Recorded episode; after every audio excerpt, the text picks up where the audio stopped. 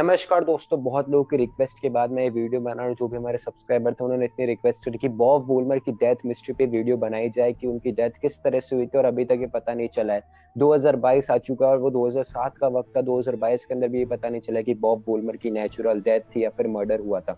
अगर आप नहीं जानते बॉब वोलमर कौन है और उनकी डेथ कैसे हुई और उनके पीछे की स्टोरी क्या है और उनका खुद का पर्सनल इन्फॉर्मेशन अगर आप जानना चाहते हैं तो चिंता करने की ज़रूरत नहीं, इस वीडियो के अंदर मैं आपको वही बताने वाला हूँ। उससे पहले अगर आपने हमारे चैनल को सब्सक्राइब नहीं करा तो प्लीज़ सब्सक्राइब कर लीजिए। ऐसी interesting updates news cricket analysis और ये इंटरेस्टिंग स्टोरीज के लिए मैं चाहूँगा बॉब वूलमर है कौन? बॉब वूलमर इंग्लैंड क्रिकेटर थे पहले और उनका जन्म हुआ था कानपुर में। इत्तेफाक से उनका जन्म कानपुर में हुआ था और वो क्रिकेट खेलते थे इंग्लैंड की तरफ़ से। उन्होंने 19 टेस्ट मैचेस खेल रखे हैं। और कुछ ओडियाईस खेल रखे। उसके बाद से उनको कोच बना दिया गया था छोटी मोटी टीमों का, जैसे जिम्बावे आयरलैंड केन्या और ये कोच बन गए थे उनके। उससे पहले वो साउथ अफ्रीका की कोचिंग भी कर चुके थे। साउथ अफ्रीका की टीम को उन्होंने इतना मज़बूत कर दिया था उस वक्त कोचिंग करके कि उनको one of the best coaches कहा जाता था बॉब वूलमर को। उसके बाद से उनको छोटी मोटी टीमों का एज अ मेंटोर बना दिया गया ताकि उनकी परफॉर्मेंस अच्छी आ सके और वो चाहते थे कि इनका भी कॉन्ट्रीब्यूशन हो आईसीसी के अंदर। तो वो आईसीसी पैनल में काम करने लग गए। फिर वक्त आता 2004 का। 2004 में उनको इंग्लैंड की टीम ऑफ़र करती है हेड कोच बनने के लिए, लेकिन वो ठुकरा देते हैं। और 2004 चार में वो पाकिस्तान के हेड कोच बन जाते हैं। 2004 में वो पाकिस्तान के हेड कोच बनने के बाद पाकिस्तान की परफॉर्मेंस देखे तो 2004 5 6 में ठीक ठाक आती है। 2007 में वेस्ट इंडीज के अंदर वर्ल्ड कप होता है तो वहाँ पे पाकिस्तान की टीम प्रेजेंट करती है रिप्रेजेंट करती है वर्ल्ड कप में। बॉब वुलमर कोच होता है और बताया जाता है कि 2007 में बॉब वुलमर का कोचिंग कॉन्ट्रैक्ट खत्म हो रहा था और वो रिजाइन करने वाले थे 2007 के वर्ल्ड कप के बाद। और अगर पाकिस्तान जब खेल रही थी तो उनकी परफॉर्मेंस की बात करें तो पाकिस्तान पहला मैच ही मेजबान वेस्ट इंडीज से हार जाती है, जो होस्ट करवा रही थी वो वाला वर्ल्ड कप जमाइका के अंदर वर्ल्ड कप हो रहा था वेस्ट इंडीज से पहला ही मैच पाकिस्तान हार जाती। दूसरी तरफ़ इंडिया भी छोटी टीम के खिलाफ बांग्लादेश से हार जाती थी पहला मैच और दोनों दोनों टीमें छोटी छोटी टीमों से मैच हारने के बाद उनकी इतनी किरकिरी हुई और ये नौबत आ गई कि दो और ढाई मैच करना पड़ा। तो अगला मैच पाकिस्तान को दो और ढाई था आयरलैंड के खिलाफ। पर आयरलैंड के खिलाफ अनफॉर्चुनेटली पाकिस्तान फिर से हार जाती है और लगभग लगभग लगभग पूरी तरह से पाकिस्तान बाहर हो चुकी थी। आयरलैंड के खिलाफ उनका दूसरा मैच था, पाकिस्तान हार जाती है और बाहर हो जाती है। उसके बाद, उस वक्त बताया जाता है कि जब पाकिस्तान की टीम हार गई थी और वो बस में बैठ के जा रही थी तो पूरा सन्नाटा था, पूरा माहौल बिल्कुल शांत, सारे जने चुप और आवाज़ एक, बॉब वोलमर की खांसी की।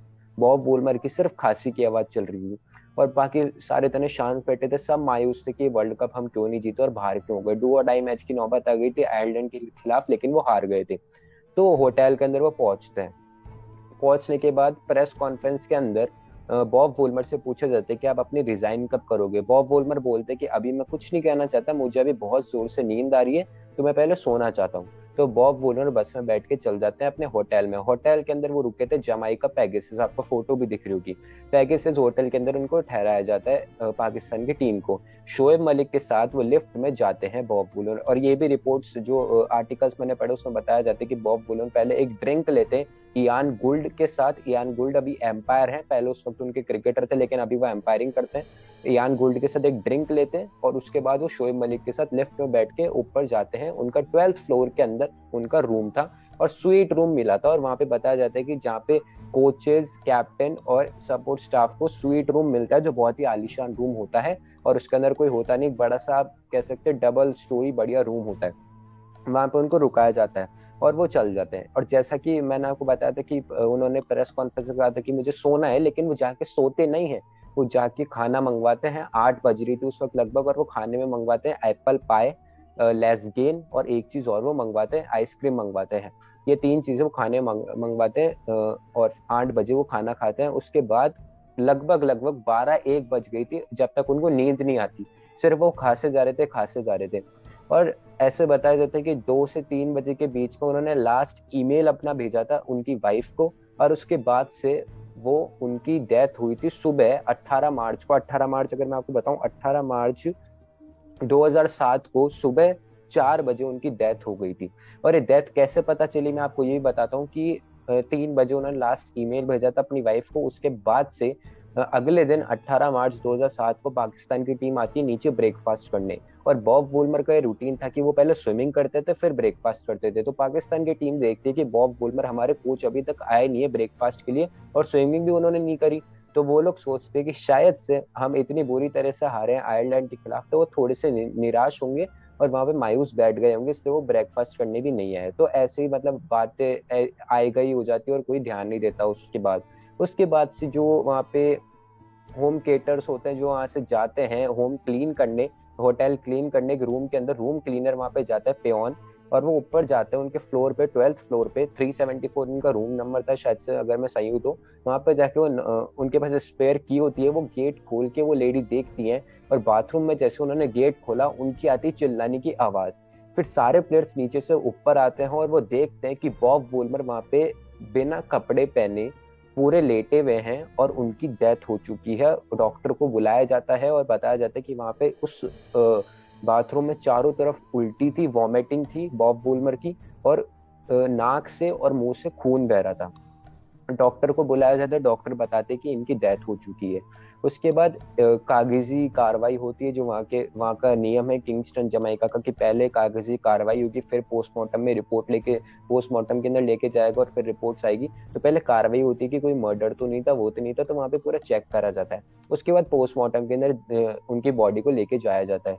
पोस्टमार्टम के जाने के बाद ये रिपोर्ट निकल के आती है कि इनकी डेथ हुई है। नेचुरल डेथ हुई है हार्ट अटैक के कारण, क्योंकि वो डायबिटीज़ पेशेंट भी थे और हार्ट हार्ट पेशेंट भी वो थे। पर उसके एक दो दिन बाद वापस से रिपोर्ट निकल के आती है पोस्टमार्टम की तो उसके अंदर बताया जाता है और उसके लिए एक उन्होंने एक अलग ही मार्क शील्ड करके एक ऑफिसर थे किंगस्टन जमैका के नंबर वन ऑफिसर थे डिप्टी कमिश्नर कुछ थे, उनको अपॉइंट किया जाता है और वो ये केस संभालते हैं। तो उनका ये बताना है कि उनकी मर्डर उनका मर्डर हुआ गया और वो रीजन एक स्पेसिफिक बताते हैं, आपको यहाँ पे फ़ोटो दिख रही कि गले का जो ये वाला हिस्सा होता है, इसका कुछ नाम अगर मैं आपको अभी देख के बताऊँ, इसका नाम आपके होता है हाइड बोन हाइड बोन करके चीज़ होती है यहाँ पे। ये उनकी बोन टूटी हुई थी।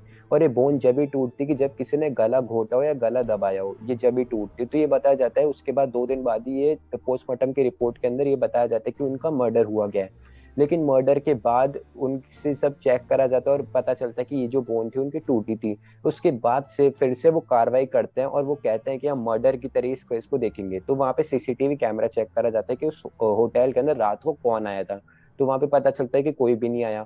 और किंगस्टन जमाइका के अंदर मर्डर्स 90 परसेंट वहाँ पे केसेस मर्डर के निकलते हैं। वहाँ पे मर्डर वो नंबर वन देश बन गया था। वहाँ पे छोटा सा देश है कि जहाँ पे मर्डर ज़्यादा होते हैं। तो वहाँ पे एक शक पैदा हो गया था कि बॉब वोलमर का मर्डर हुआ गया है। वहाँ पे पूरी कार्रवाई करते हैं मार्कशील्ड लेकिन बताते हैं कि मर्डर होता तो वहाँ पे चाकू के निशान होते नाइफ के निशान होते, पेट पे कहीं पे भी अगर मर्डर हुआ होता तो। पर वहाँ पे कोई निशान नहीं थे। और बाहर से कोई गैंगस्टर आया भी नहीं अगर मर्डर हुआ है तो। तो ये केस सुसाइड का भी हो सकता है और कोई जहर पीने का भी हो सकता है। तो वो फिर से इन्वेस्टिगेट करते हैं और फिर वो बोलते हैं कि ना ही ये मर्डर है, ना ही ये नेचुरल डेथ है।